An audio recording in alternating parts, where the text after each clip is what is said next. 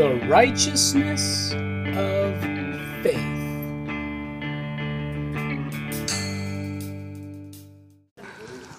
Okay, get your Bibles, please. Open them up to Matthew 13.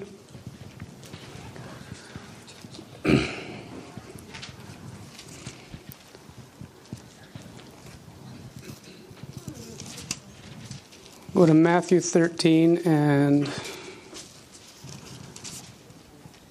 verse 9.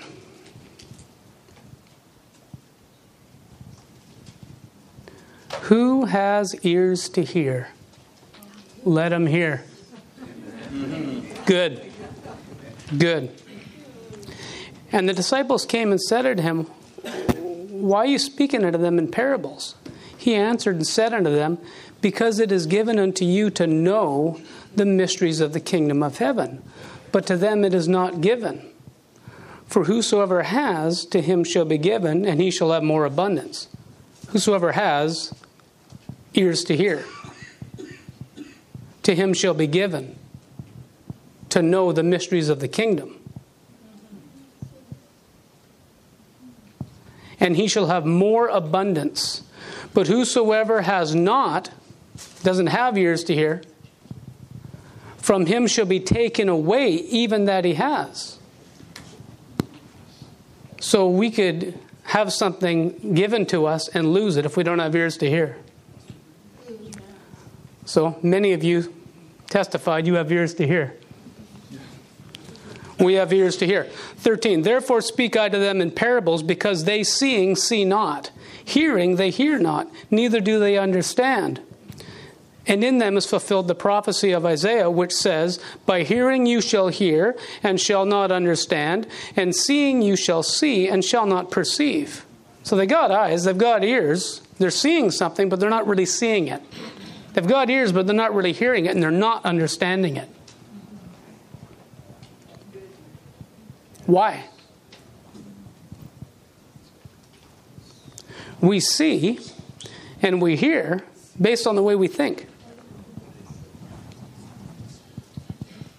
We're all looking at the same scripture right now. Some of you probably in different translations than the King James, but either way, it's the same thing. But who's thinking what about it? What are you seeing? What are you hearing? What are you understanding? It's based on the way we think. 15 For this people's heart is waxed gross, it's gotten dull, and their ears are dull of hearing, and their eyes they closed them, lest at any time they should see with their eyes, hear with their ears, and should understand with the heart, and should be converted, or should turn, and I should heal them.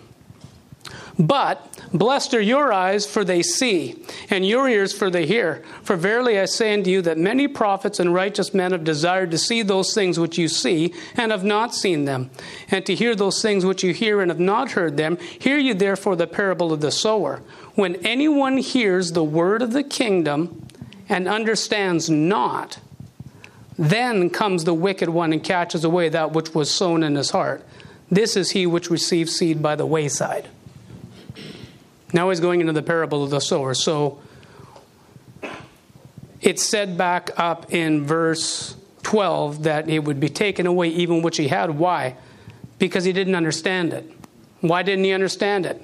Go back to verse 4 when he was telling the parable.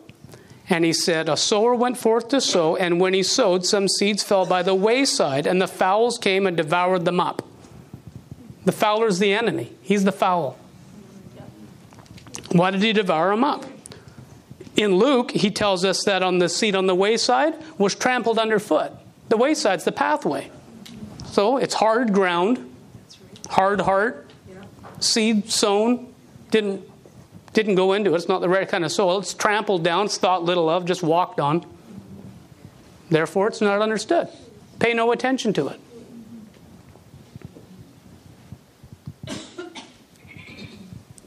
So we're going to pay attention. We're going to listen. We have ears to hear. We're going to understand, right? Yes. We're going to turn and we're going to be healed and converted and Amen. changed and transformed. Let's go over to Mark 6.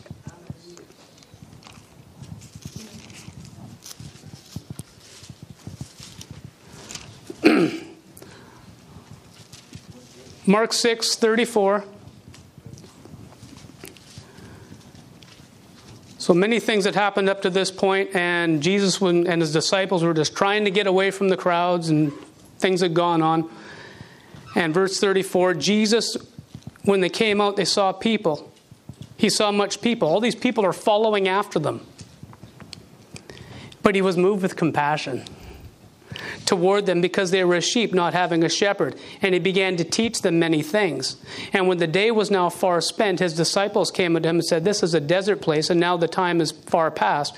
Send them away that they may go into the country round about, into the villages, and buy themselves bread, for they have nothing to eat. He answered and said to them, You feed them. Give them something to eat. You do it.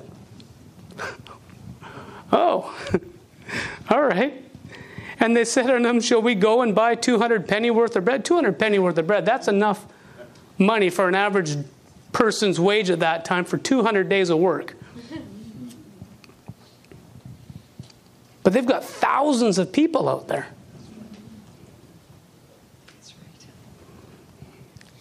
Send them away. Let them go get themselves some food. And he says, No, you feed them. So they had some money, but there's nowhere to spend it. So he answered and said unto them, I said that already. Verse 38 He said unto them, How many loaves have you? Go and see. And when they knew, they said, Five and two fishes. and he commanded them to make all of them sit down by companies upon the green grass. And they sat down in ranks by hundreds and fifties. And when he'd taken the five loaves and the two fishes, he looked up to heaven and blessed and brake the loaves and gave them to his disciples to set before them. And the two fishes divided he among them all. Hmm. And they did all eat and were filled. Something happened. Five loaves plus two fishes, thousands of people eat and were filled. Do we think that way? Jesus did.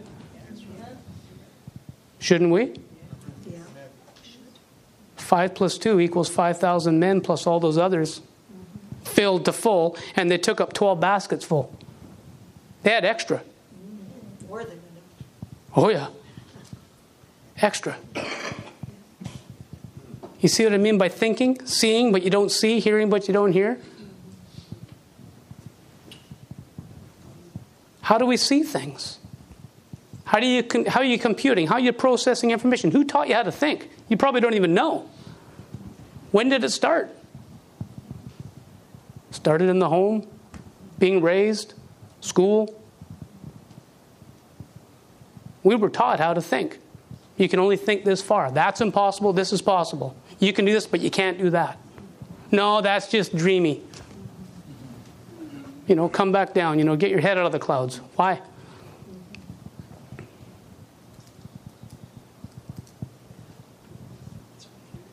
The world's been limiting us. 5 plus 2 equals 5,000 eaten and were filled. And they took up 12 baskets full of the fragments and the fishes. And they that did eat of the loaves were about 5,000 men. And straightway he constrained his disciples to go into the ship, to go to the other side before into Bethsaida, while he sent away the people. And when he had sent them away, he departed into a mountain to pray. And when the evening was come, the ship was in the midst of the sea, and he alone on the land. And he saw them toiling and rowing, toiling. For the wind was contrary to them. And about the fourth watch of the night, he comes unto them walking upon the sea and would have passed them by. They're out there all night, rowing, toiling, getting nowhere fast. They got far enough out to be in the middle of the lake. They had quite the head start. And here comes Jesus walking on the sea, on the water, and he would have passed him by. So, what's quicker? Walking on the water to go to the other side or toiling in that boat? All those men rowing, toiling.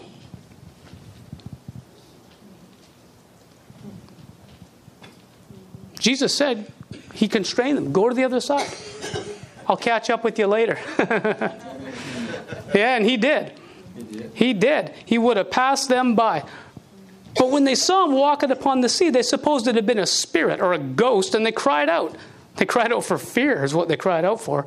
For they all saw him and were troubled. They were afraid. And immediately he talked with them and said unto them, Be of good cheer, it's I. Be not afraid. At that point, in Matthew, it tells us that Peter said, If it's you, Jesus, bid me to come. Now Peter's out there walking on the water. Huh. So it's not just Jesus, is it? And they weren't even new creations at that time. Yeah. That was a natural man. Walking to Jesus. And he was doing great until he started looking around. While he was looking at Jesus, he was walking on the water. And he began to sink. And he cried out. Jesus stretched out his hand. Peter got up, and they walked back to the boat together.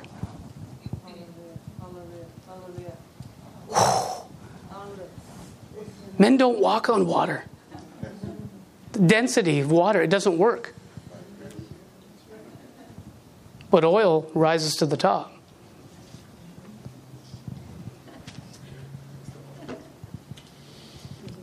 Jesus was anointed.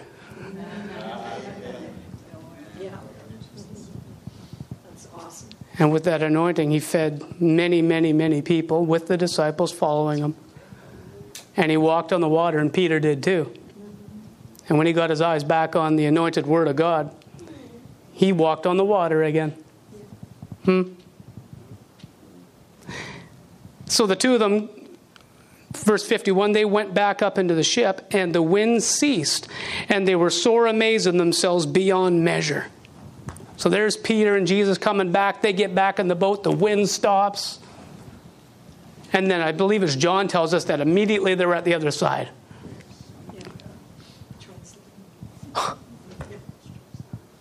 That's quick. I'll just walk. Peter will come with me for a little moment. We'll get in the boat. All the storm stops. They're back over there. Done. So, what's quicker, toiling or the blessing? Yeah. But they were they were sore amazed in themselves beyond measure. They're astonished. Like, what just happened here? They're just besides themselves. They're they're fearful. They don't know what's going on. They're what? They're seeing it, but they're just bewildered. Why? Verse 52 They considered not the miracle of the loaves, for their heart was hardened. What does walking on the water have to do with feeding people with loaves and fishes? Something because they didn't consider that miracle, their heart was hardened. Hardened, hard heart, wayside ground. The seed was sown, it was trampled, it wasn't considered, it was thought little of. It didn't change the way they thought, it didn't change the way they think. They saw it happen, they were part of it, they were in there. They were in the boat when Jesus got back in the boat. They saw him walking. They, they were there passing out the loaves and the fishes. They saw the people eat. They knew they started with five and two.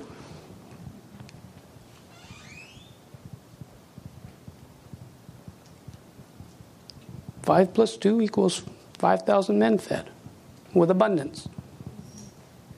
Consider that. Consider what? We've got dominion over situations and circumstances. We're not subject to them. Don't have to be.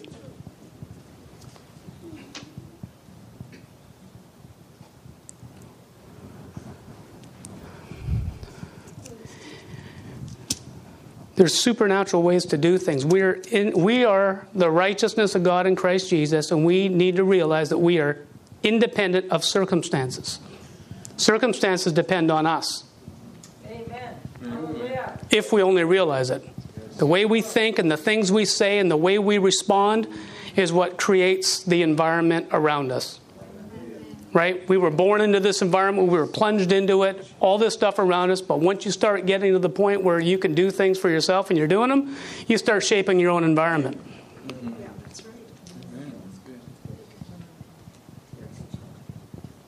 So let's shape our environment. Let's consider the miracle of the loaves and the fishes and think, what can I do with this?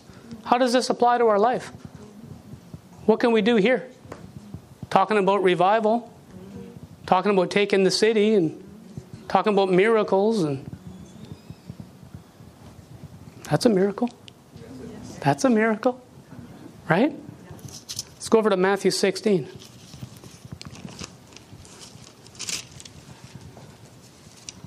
They considered not.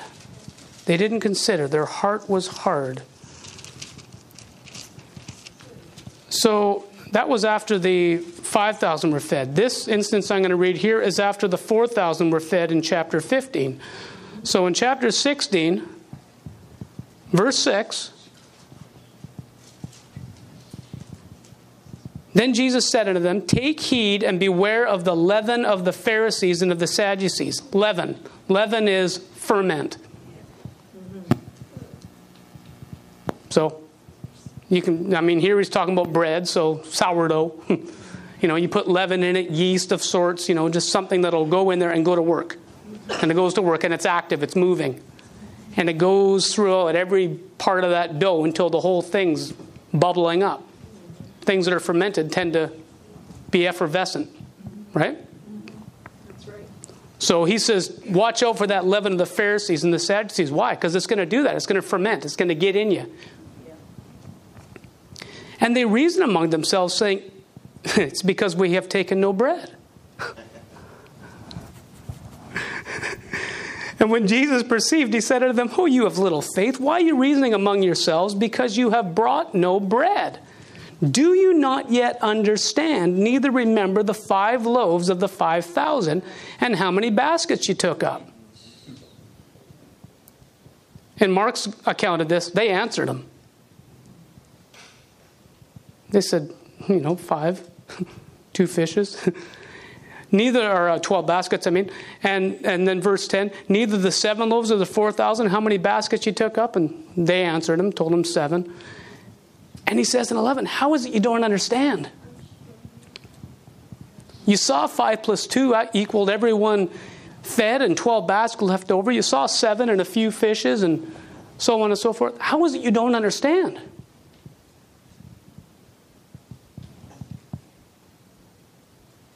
Why are you missing this? This is him talking to them. Why are you missing this? In other words, we, we, we should understand by now. How is it that you don't understand that I spake it to you, not to you concerning bread, that you should beware of the leaven of the Pharisees and of the Sadducees? Then understood they how that he bade them not beware of the leaven of bread, but of the doctrine of the Pharisees and the Sadducees, what they were teaching. Because what they were teaching will get into them what the world's been teaching us, what we were raised in, what we're surrounded by, what we expose ourselves to and allow ourselves to be influenced by, is leaven. If it's television, movies, if it's just the school. I mean, this nation, when it started, thanks, Bobby, for that thing on uh, talking about the, what's that guy's name? Yeah, about talking about the Canada. Oh, um, Bill Prankard. Bill Prankard, yes. I got that and I listened to it. And one of the things he said, Bill Prankard said, was this nation, when it was founded, the public schools were to be public Christian schools. That was the original design and intent. And the mission of this nation, from sea to sea, from the river to the ends of the earth, was evangelism. Spread the gospel. That's why this nation was put here the dominion of Canada. To have dominion with the Lord Jesus and his gospel from sea to sea, from the river to the ends of the earth. That's why this nation was put here. How is it you don't understand? What'd they do? Oh, Christians let them take the Bibles out of school. I was too little to know even what was going on then. One day the Bible's being read every day in school and we're praying, the next time you're not. What happened? So now everything's 100% secular. And all these children are being plunged into this place, being taught how to think like a Pharisee.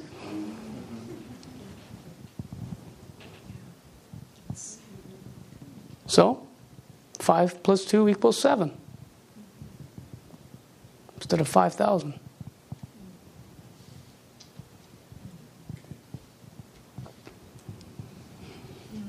Doctrine of the Pharisees. Back in chapter 15, he says their doctrine was the commandments of men, religion. Luke 12, 1 says that the doctrine of the Pharisees is hypocrisy, hypocritical religion, just a big show. Let's get together, call ourselves this, and just act like it, and it's all a show. No power. No. No, we're not going to put up with that, are we? No. We're going to do what Mark 1:15 says, right? Mark 1:15, Jesus said, "The time was fulfilled, the kingdom of God is at hand. Repent and believe the gospel." Repent and believe the gospel. Change the way you think and believe the gospel. Believe the gospel. Galatians 3 says that God preached the gospel to Abraham. In you, all nations will be blessed. Repent and believe the gospel. Believe the blessing. Don't believe the curse anymore. Don't believe lack and limitation thinking anymore. Don't believe just natural only. Natural is important because we're in here. We have natural bodies. We're supposed to do that, but it cannot be something that we just subject ourselves to and saying we have to be controlled by it. That's right. The enemy controls that. That's what the world's doing. It's all natural. It's all affecting the mind and the thoughts and the situations and stuff. And if we're subject to that, how are you going to rise above it? You can't dominate something you're in bondage to. Romans 12. Let's go to Romans 12.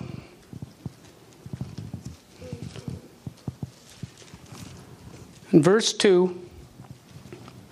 Now we need to realize that thoughts come from two places. You're not the originator of your thoughts. They come from good or they come from evil.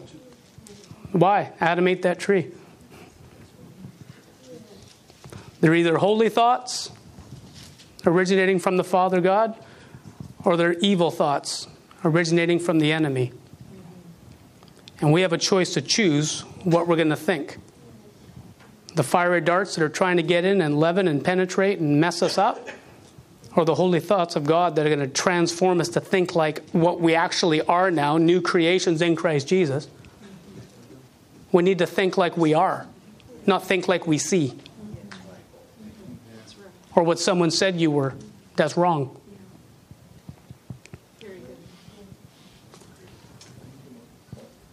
So Romans 12, 2 says, Be not conformed to this world, but be transformed by the renewing of your mind, that you may prove what is that good and acceptable and perfect will of God.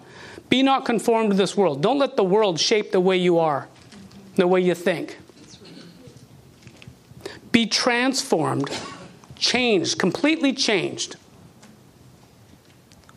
morphed by the renewing of your mind. Other translation says the renovating of your mind. Renovation. Has anyone been through a renovation in their home before? That's what you do with your mind. Rip out all the old until it's down to the frame and then put all the new in. Upgrade it. Update. We need a mind update. We need an upgrade. The Wuest says it something like stop thinking like what you're not.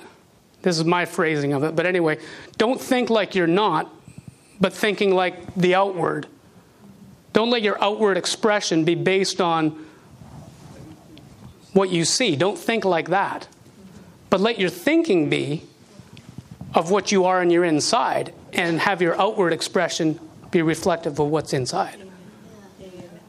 So the way we are, we think that way, and the outside changes. Our behavior changes, our actions change, our words change, what we can do changes, and what happens? Our environment changes. That's right. Because if each one of us were doing that, what would happen? How do you take a city? How do you take a city? How does a little storefront church here that's just, you know, a few of us in here, how do you take a city? You get into key places and start influencing. Who's in office? Who's the mayor here? He or she? Are they Christian?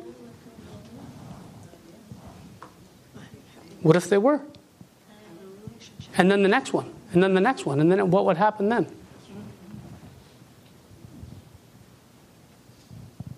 So, how can we change things? Well, who in here is a politician? Maybe no one. Maybe we can find someone that is. Maybe we can bring someone in and get them saved. Maybe we can find someone and support them. Some people might not be voted in because they didn't have the money to run because it's all about money. Got to have enough money to have the exposure to even know you're there, to even get a voice. See? But if you had five loaves and two fish, you'd have surplus. That's right.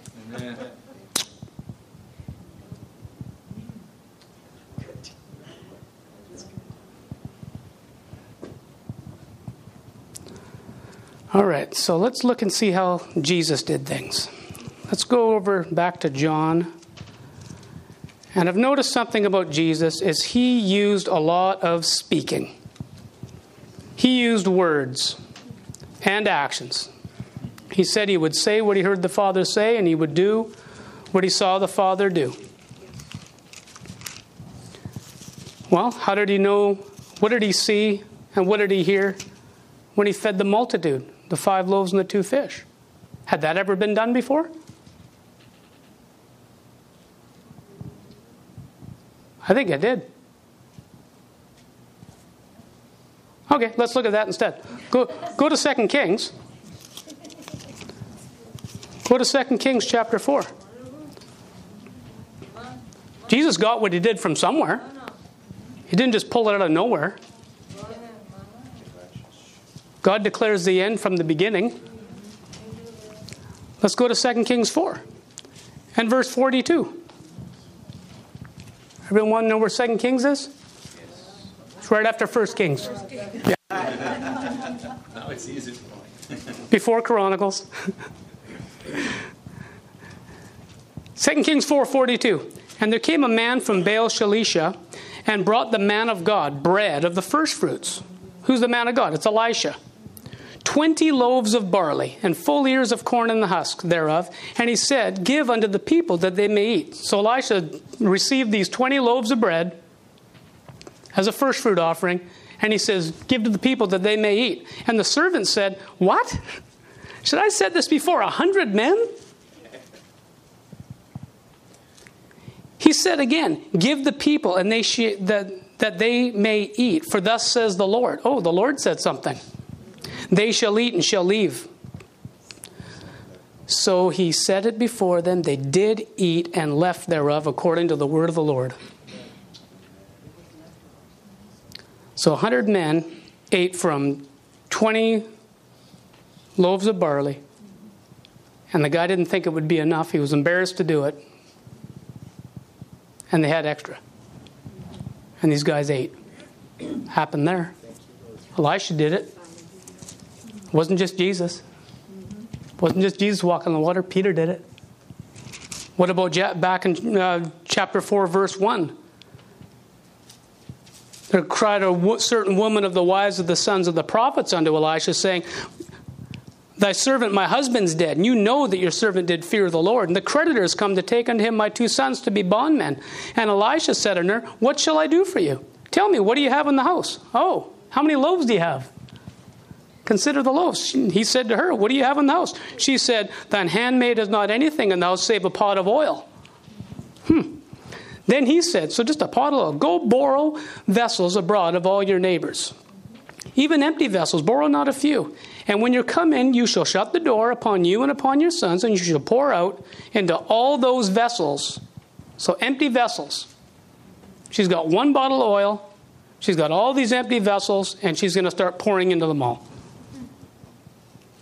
Well, usually if you have one vessel and another and you pour into it, this one's empty and that one's full.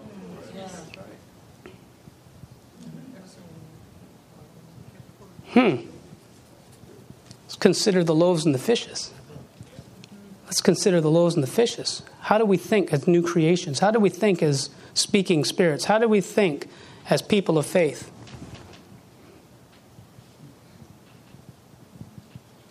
Empty vessels.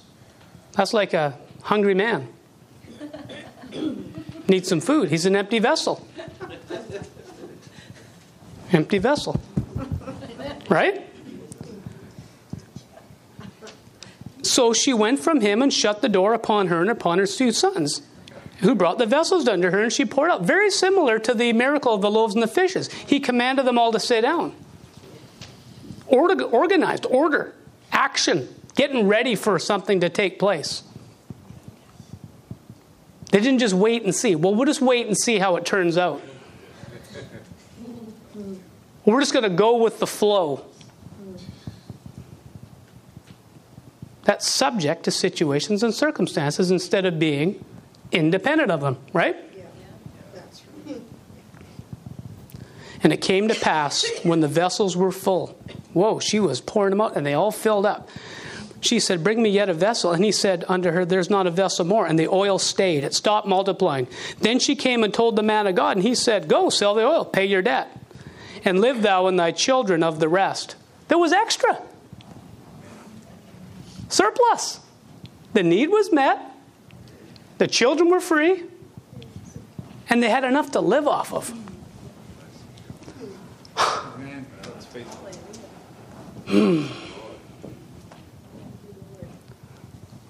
Let's think different. John 11. Let's think like Jesus. He's our example of what a member of the body of Christ should be thinking like. So we saw some natural needs met, physical things, provisions, that kind of thing. Let's go to John 11, and we'll see Jesus using words and actions again. Not actions, not words, words and actions. Verse 33. So this is Lazarus. He died. They put him in the tomb. Stones over the tomb. It's been a number of days. Jesus was out of town. He's come. Verse 33 Jesus therefore saw her weeping, and the Jews also weeping, which came with her. He groaned in the spirit and was troubled. And he said, Where have you laid him? They said unto him, Lord, come and see. Jesus wept. Then said the Jews, Behold, how he loved him. And some of them said, Could not this man which opened the eyes of the blind have caused that even this man should not have died? Jesus, therefore, again groaning in himself, comes to the grave. It was a cave, and a stone lay upon it. And Jesus said, Take ye away the stone. Roll the stone away. Hmm. Martha, the sister of him that was dead, said unto him, Lord, by this time he stinks. He's been in there, he's been dead four days. The Lazarus' body was rotting.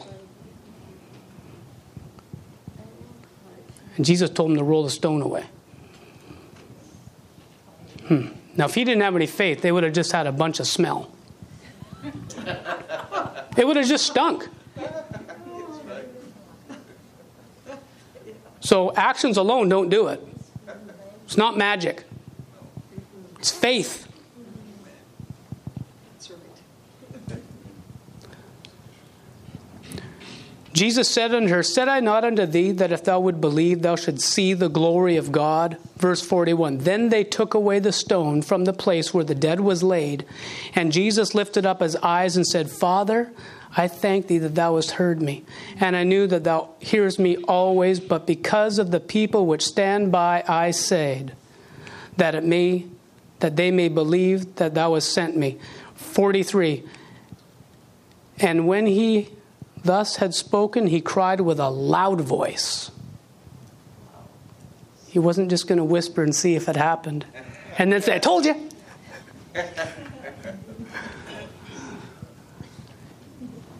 Roll the stone away. And with a loud voice, Lazarus, come forth. I read the Wuest the other day and he says, Lazarus, here out.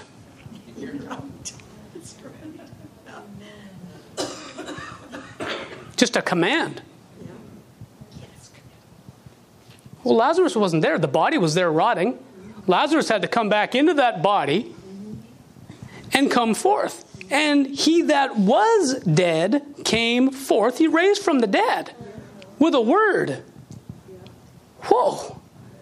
Bound hand and foot with grave clothes, and his face was bound about with a napkin. Jesus said unto them, Loose him and let him go. So here's this mummified body standing at the opening of that tomb with life in it, body all well and healed, restored. Whatever killed him was fixed. Yeah, that's right. Loose him, let him go. Take all that hard, whatever that stuff was off, or wrappings, or whatever it was. Wow. Faith in action. Actions alone wouldn't have done it. He could open the tomb all day and smell all day and him not get up from the dead. He could have yelled out, Lazarus, come forth, and then he couldn't have got out. They had to roll the tomb stone away. Let's look at another one. This is, this is considering the loaves, considering the miracle. Our heart is not hard. Luke 13.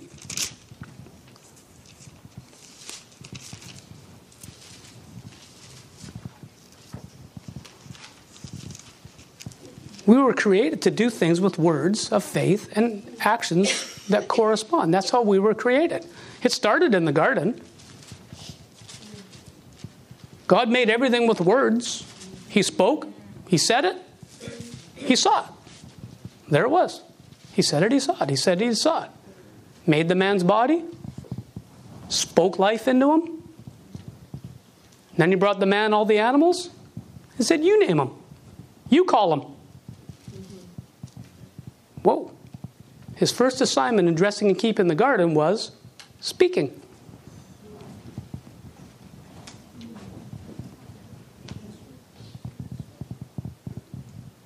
And then he got kicked out of the garden for his disobedience. And he had to just go to scratching, working, toiling. No words, just actions. Actions alone don't work well. It's toil. He was doing pretty good in the garden, naming all those animals, all those species. Where did he learn it? Wasn't in the public school. It's the Holy Spirit. It's discernment. He just knew. Jesus said, I only say what I hear my Father say. Adam just knew. Oh, I know what that one is.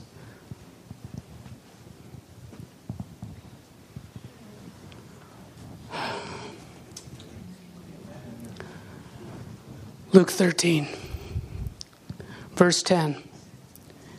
And he, Jesus, was teaching. He's teaching. Why is that important? Just like in Mark 6, he was teaching.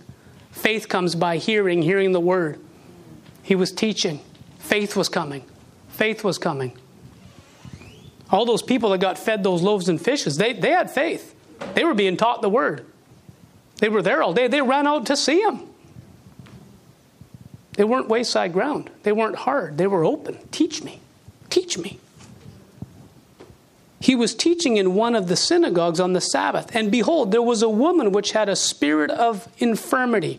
The Amplified says, a demon of sickness. 18 years and was bowed together and could no wise lift, her, lift up herself. Amplified says she was bent completely forward and utterly unable to straighten herself up or to look upward. Imagine that. Completely bent forward.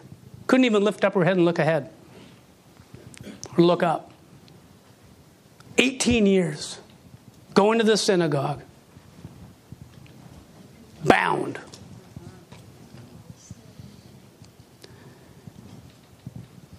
But Jesus was teaching, something was happening. And while he was teaching, Jesus saw her and called out and said unto her, Woman, you are loosed of your infirmity.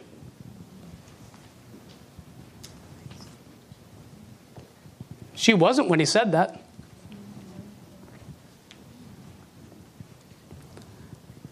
Thirteen, and he laid his hands on her. There's some action. And immediately she was made straight and glorified God. Wow.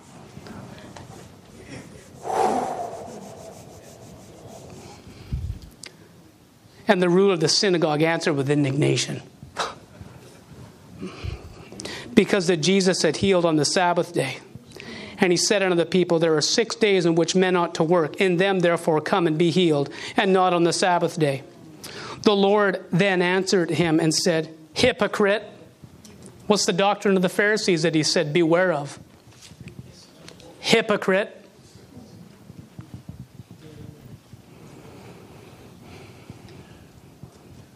Eighteen years. Now, ignorance is one thing. When you don't know, you don't know. But this guy knew something. He called him a hypocrite, and Jesus didn't just throw words around making calling names to people. Does not each one of you on the Sabbath loose his ox or his ass from the stall and lead him away to watering? So you got your animal bound up, it needs some water. On the Sabbath. Yeah, I'll take it for a drink. Hypocrite.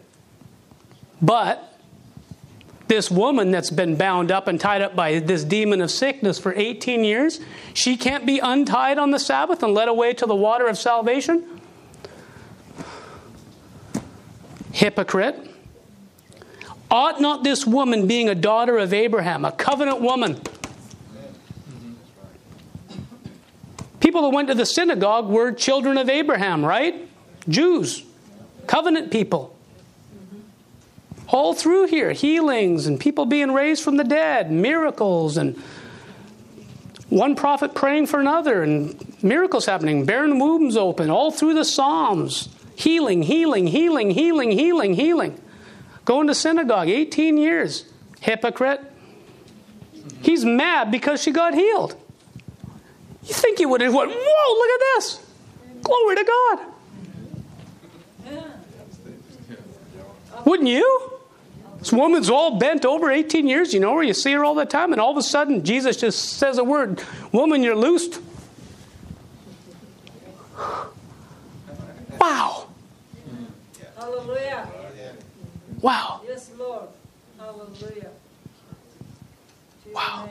Hallelujah to your name. This is how we think.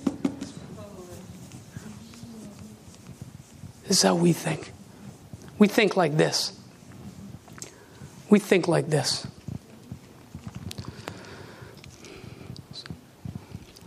So let's go to 1 Corinthians.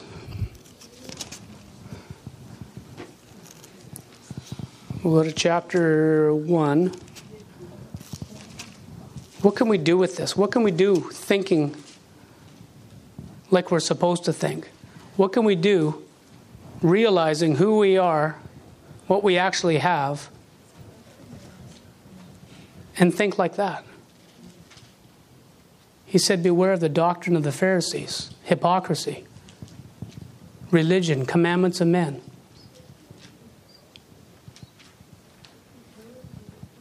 I didn't read it, but in Matthew 13,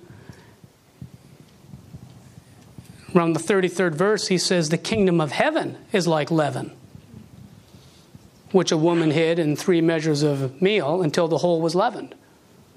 So he likens the doctrine of the Pharisees to leaven, but also the kingdom to leaven. We're to let this word get in us and ferment, bubble up, and get all throughout our whole being, spirit, soul, and body, and affect everything around us. The word is leaven, it's seed, it grows up, becomes greater. Till it takes over. That's another one. It's like a seed, a mustard seed sown in the ground, greatest among herbs, spreads out its great branches, and now the birds are lodging in it. It's so big. Sounds like it's taking over. The leaven, it's taking over that dough. What if we let this take over us and it spread? Hallelujah. Amen. Amen. Hallelujah, Lord.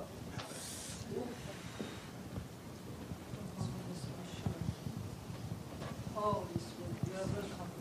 1 Corinthians chapter 1 verse 22 The Jews require a sign. They're always demanding for a sign. Show me and I'll believe it. Jesus did never show them signs because they demanded one first. But he did many, many signs and miracles for those that would believe first. If you believe what I'm saying, you'll have it.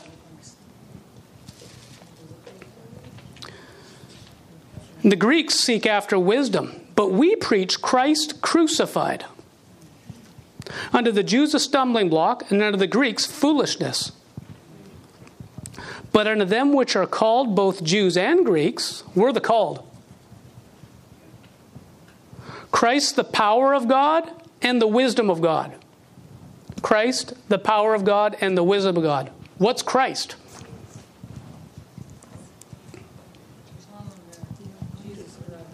It's the anointed one, not his last name. It's not Jesus' last name. It's Jesus the Christ. Many, many references say the Christ or the Messiah, Hallelujah. Yes. the anointed one. Well, what's he anointed with? The Holy Ghost and power, who went about doing good, healing all that were oppressed of the devil, for God was with him. Anointed with power, anointed with the Holy Ghost. So Christ is power, Christ is wisdom, Christ is the Spirit of God, it's the anointing. Right? Jesus is on the throne right now. Well, Christ in you, hope of glory. He's on the throne. What's in you? What's on you? That anointing. That same anointing. Christ, the power of God and the wisdom of God. Now go to chapter 2, verse 4. And my speech and my preaching was not with enticing words of man's wisdom, but in demonstration of the Spirit and of power.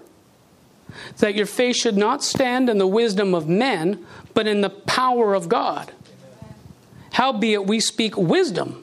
So we see that Christ is the wisdom of God and Christ is the power of God. It says your faith would not be in the wisdom of men, but in the power of God. Or you could say, in the wisdom of God. My faith is in the wisdom of God. My faith is in the power of God. My faith is in the anointing of God. You see what I did there? Christ, the wisdom of God, Christ, the power of God. Just, they're connected. We speak wisdom among them that are perfect or mature. We speak wisdom. We speak power. The anointing's on our words. The anointed word. We speak wisdom among them that are perfect, yet not the wisdom of this world, nor of the princes or the rulers of this world that come to naught. They're coming to nothing. They're passing away. Why? Because the kingdom of God's taking over. Let's expedite this process. I mean, there's a prophetic timeline, but we can we can help the thing be better and faster and stronger before that happens. Start in your own house. Instead of letting the world into your house, let the Holy Spirit come out of you and get into your house and go out there instead of having it come in. Cut it off. Don't think like the world. Don't talk like them. Don't enjoy things like them. It's corrupted. It's deceitful. It looks fun, but it's not. It goes down the wrong path.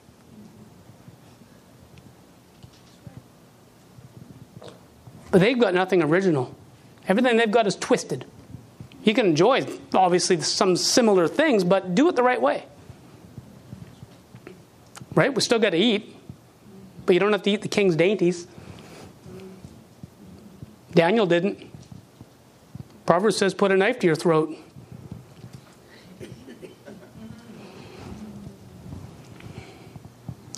And many other things. Anyways, howbeit we speak wisdom among them that are perfect, yet not the wisdom of this world, nor the prince of this world that come to naught. Seven, we speak the wisdom of God in a mystery. We're speaking in a mystery, in a secret. Hidden wisdom which God ordained before the world unto our glory which none of the princes of this world knew, for had they known, they would not have crucified the Lord of glory. Huh, why would they not have crucified the Lord of glory? If they'd have known that ultimately we could speak the wisdom of God in a mystery, hidden wisdom ordained to our glory.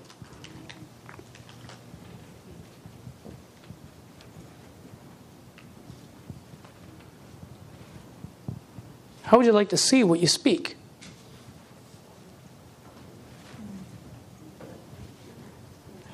How would you like to speak something when you don't know what to speak and then see it? We don't always know what we should pray for as we ought. You think you do, based on what? Limited knowledge or that old way of thinking. What if we can speak the exact right thing without knowing it yet? The princes of this world that are coming to nothing. What if you could control the governments like Daniel did through prayer? Remember Daniel? How many kingdoms did he go through? What, three kingdoms? Four kingdoms? They even tried to throw him in the lion's den one time. Didn't work. He was in there, but what about the other three Hebrews? They went in by faith, were in there praising, and came out fine. They had influence. Those kings liked them. They were smart. They were really smart. They were 10 times wiser than Babylon's best. Shouldn't we be at least 10 times better than the world's best? Instead of just awing and oohing over what the world came up with, we can do better than that if we can speak the wisdom of God in a mystery and get some revelation.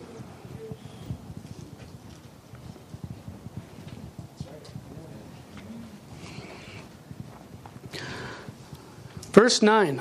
But as it is written, eye has not seen nor ear heard. I liked what the Weymouth says here. It says, using the words of Scripture, we are speaking what the eye hasn't seen, what the ear hasn't heard, and hasn't entered into the heart of man. How are we doing that? In the Spirit, in other tongues. The wisdom of God and a mystery. What the eye hasn't seen yet, what the ear hasn't heard yet, what we haven't yet understood, things that are beyond our experience, we can speak those things in a mystery. Which God has prepared for us that love Him. We're the ones that love Him. He's got things laid up ready for us ideas, inventions, ways of influencing, businesses, whatever. Whatever He's called you to do.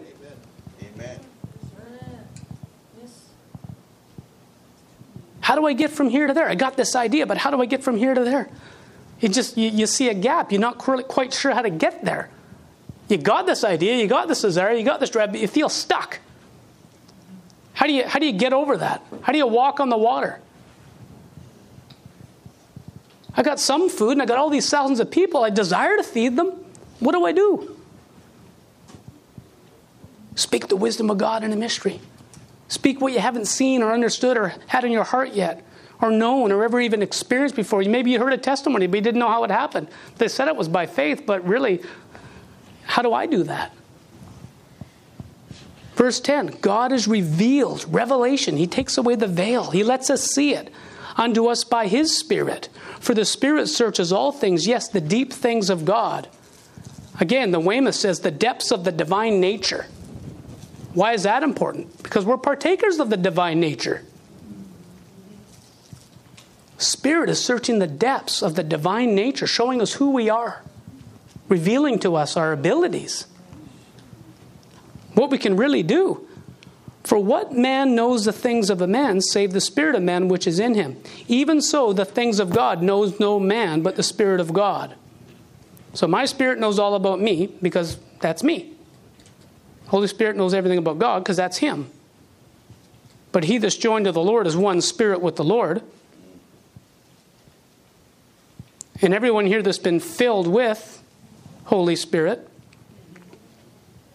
and has been immersed and baptized into Christ, there's a connection there. We're hooked. That's a tight relationship. Right? We know the Lord. We know. Know. Many times in the Bible, when it uses the word know, it's talking about intimate relationship, intercourse. Hallelujah. We have received not the Spirit of the world, but the Spirit which is of God, that we might know the things that are freely given to us. There's grace. Standing there looking at us, just waiting for you to say, Come on in. Grace is wonderful, Hallelujah. but it's just looking at you in the face without the faith to take it.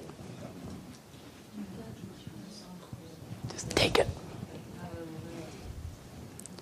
Freely given to us, which things also we speak, not in the words which man's wisdom teaches, but which the Holy Ghost teaches, comparing spiritual things with spiritual. He'll give us the spiritual words to speak, those spiritual things that we haven't seen yet.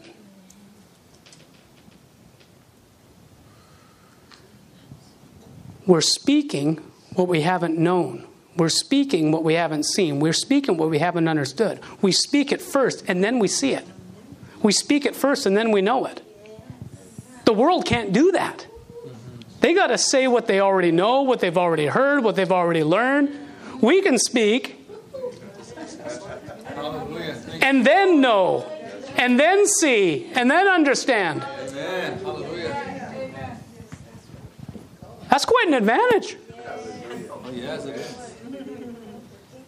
So, how do you take a city? How do you get out there and get a revival going?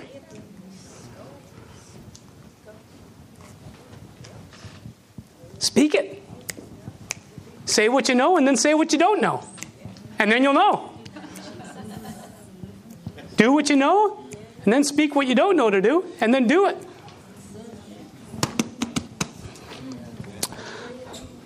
But you got to watch out for that carnal mind. Romans 8, carnally minded is death, right? Verse 14, he says, The natural man, the carnal man, receives not the things of the Spirit of God, for their foolishness unto him. What if he tells you something you haven't heard before and you think it's silly? Am I going to put this 20 loaves before 100 men? That's foolish. I'm not even going to try. I got to go downtown and get some bread. You just missed it. It was foolish. Or, no, thus says the Lord, they're going to have extra. Lazarus, come forth. What if it doesn't work? That sounds foolish. He stinks. No, his body stinks.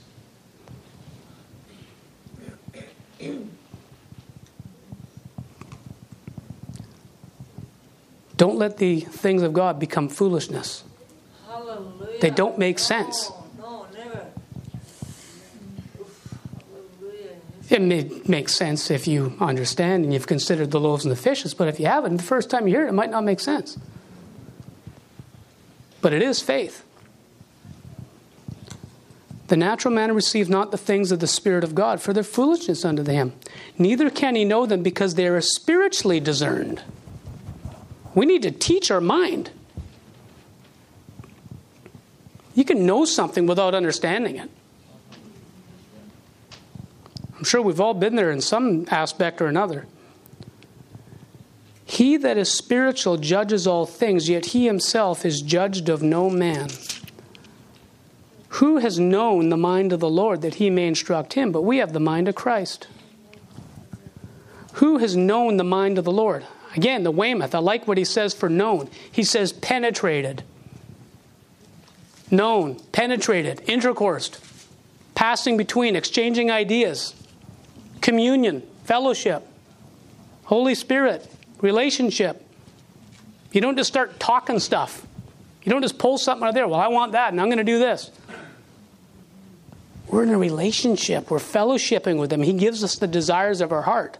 He puts them there. Why do we desire them? Because He put them there. Why do we enjoy it? Because that's how He made us. It wasn't, well, this is just my desire, and the Lord gives it to me. Gimme. It's not like that. He gives me the desires of my heart because I've known and penetrated and had fellowship with His mind. We have the mind of Christ. The Amplified says we hold His thoughts. We hold His thoughts. The book of Psalms talks about in chapter 40 and 139 His thoughts towards us are as numerous as the sand of the sea, they cannot be counted for multitude. He's sending thoughts our way. He's not just thinking about us, though He is, He's also sending us thoughts that we're supposed to take. The enemy's sending thoughts. We're supposed to reject those. If we're supposed to reject them and there's nothing else to take, what are we supposed to do? Holy Spirit is sending us thoughts. They're down here. The enemy's sending us thoughts from out there. Pressure, look at this, feel that, look at. mm.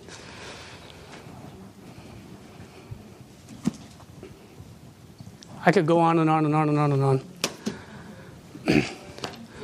but the point is, we can do something. What could we do if we all got together? What could we do thinking properly? What could we do?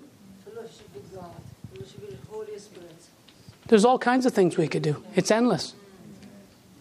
It says in Isaiah 48, I'm the Lord your God that teaches you to profit, that leads you by the way you should go. Teaching you to profit? What happened to non-profit organization? Isn't that what the church is? No profit? I'm not going to meddle with that because there's benefits there.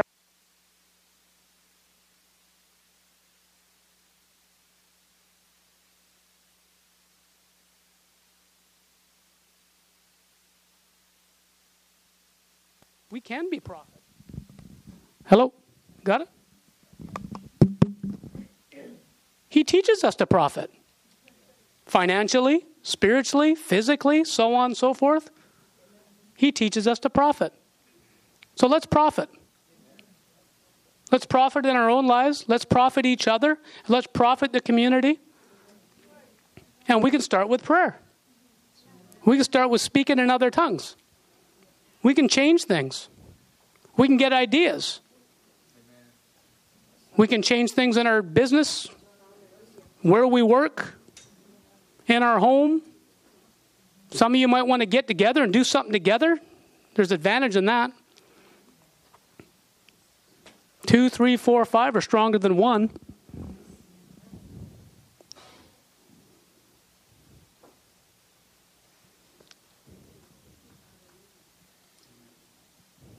Glory to God.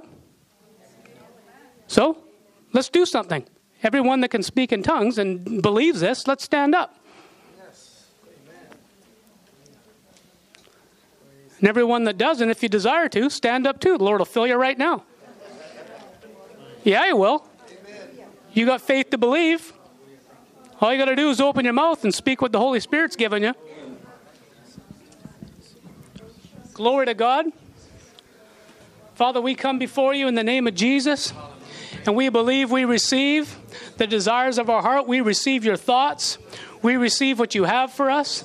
And we thank you, Lord, that you're working mightily in this place, that you're working in the hearts of each one, that you have a plan for us, and it's a good plan that we don't have to be subject to the world and the situations and circumstances around us and be pressed into their mold and subject to their financial system and subject to their economic system and their political system and their educational system and their healthcare system and all that. We can change all that. We're greater. We're greater because the greater one is in us. We have the faith that overcomes the world, and this is our victory. Thank you, Lord.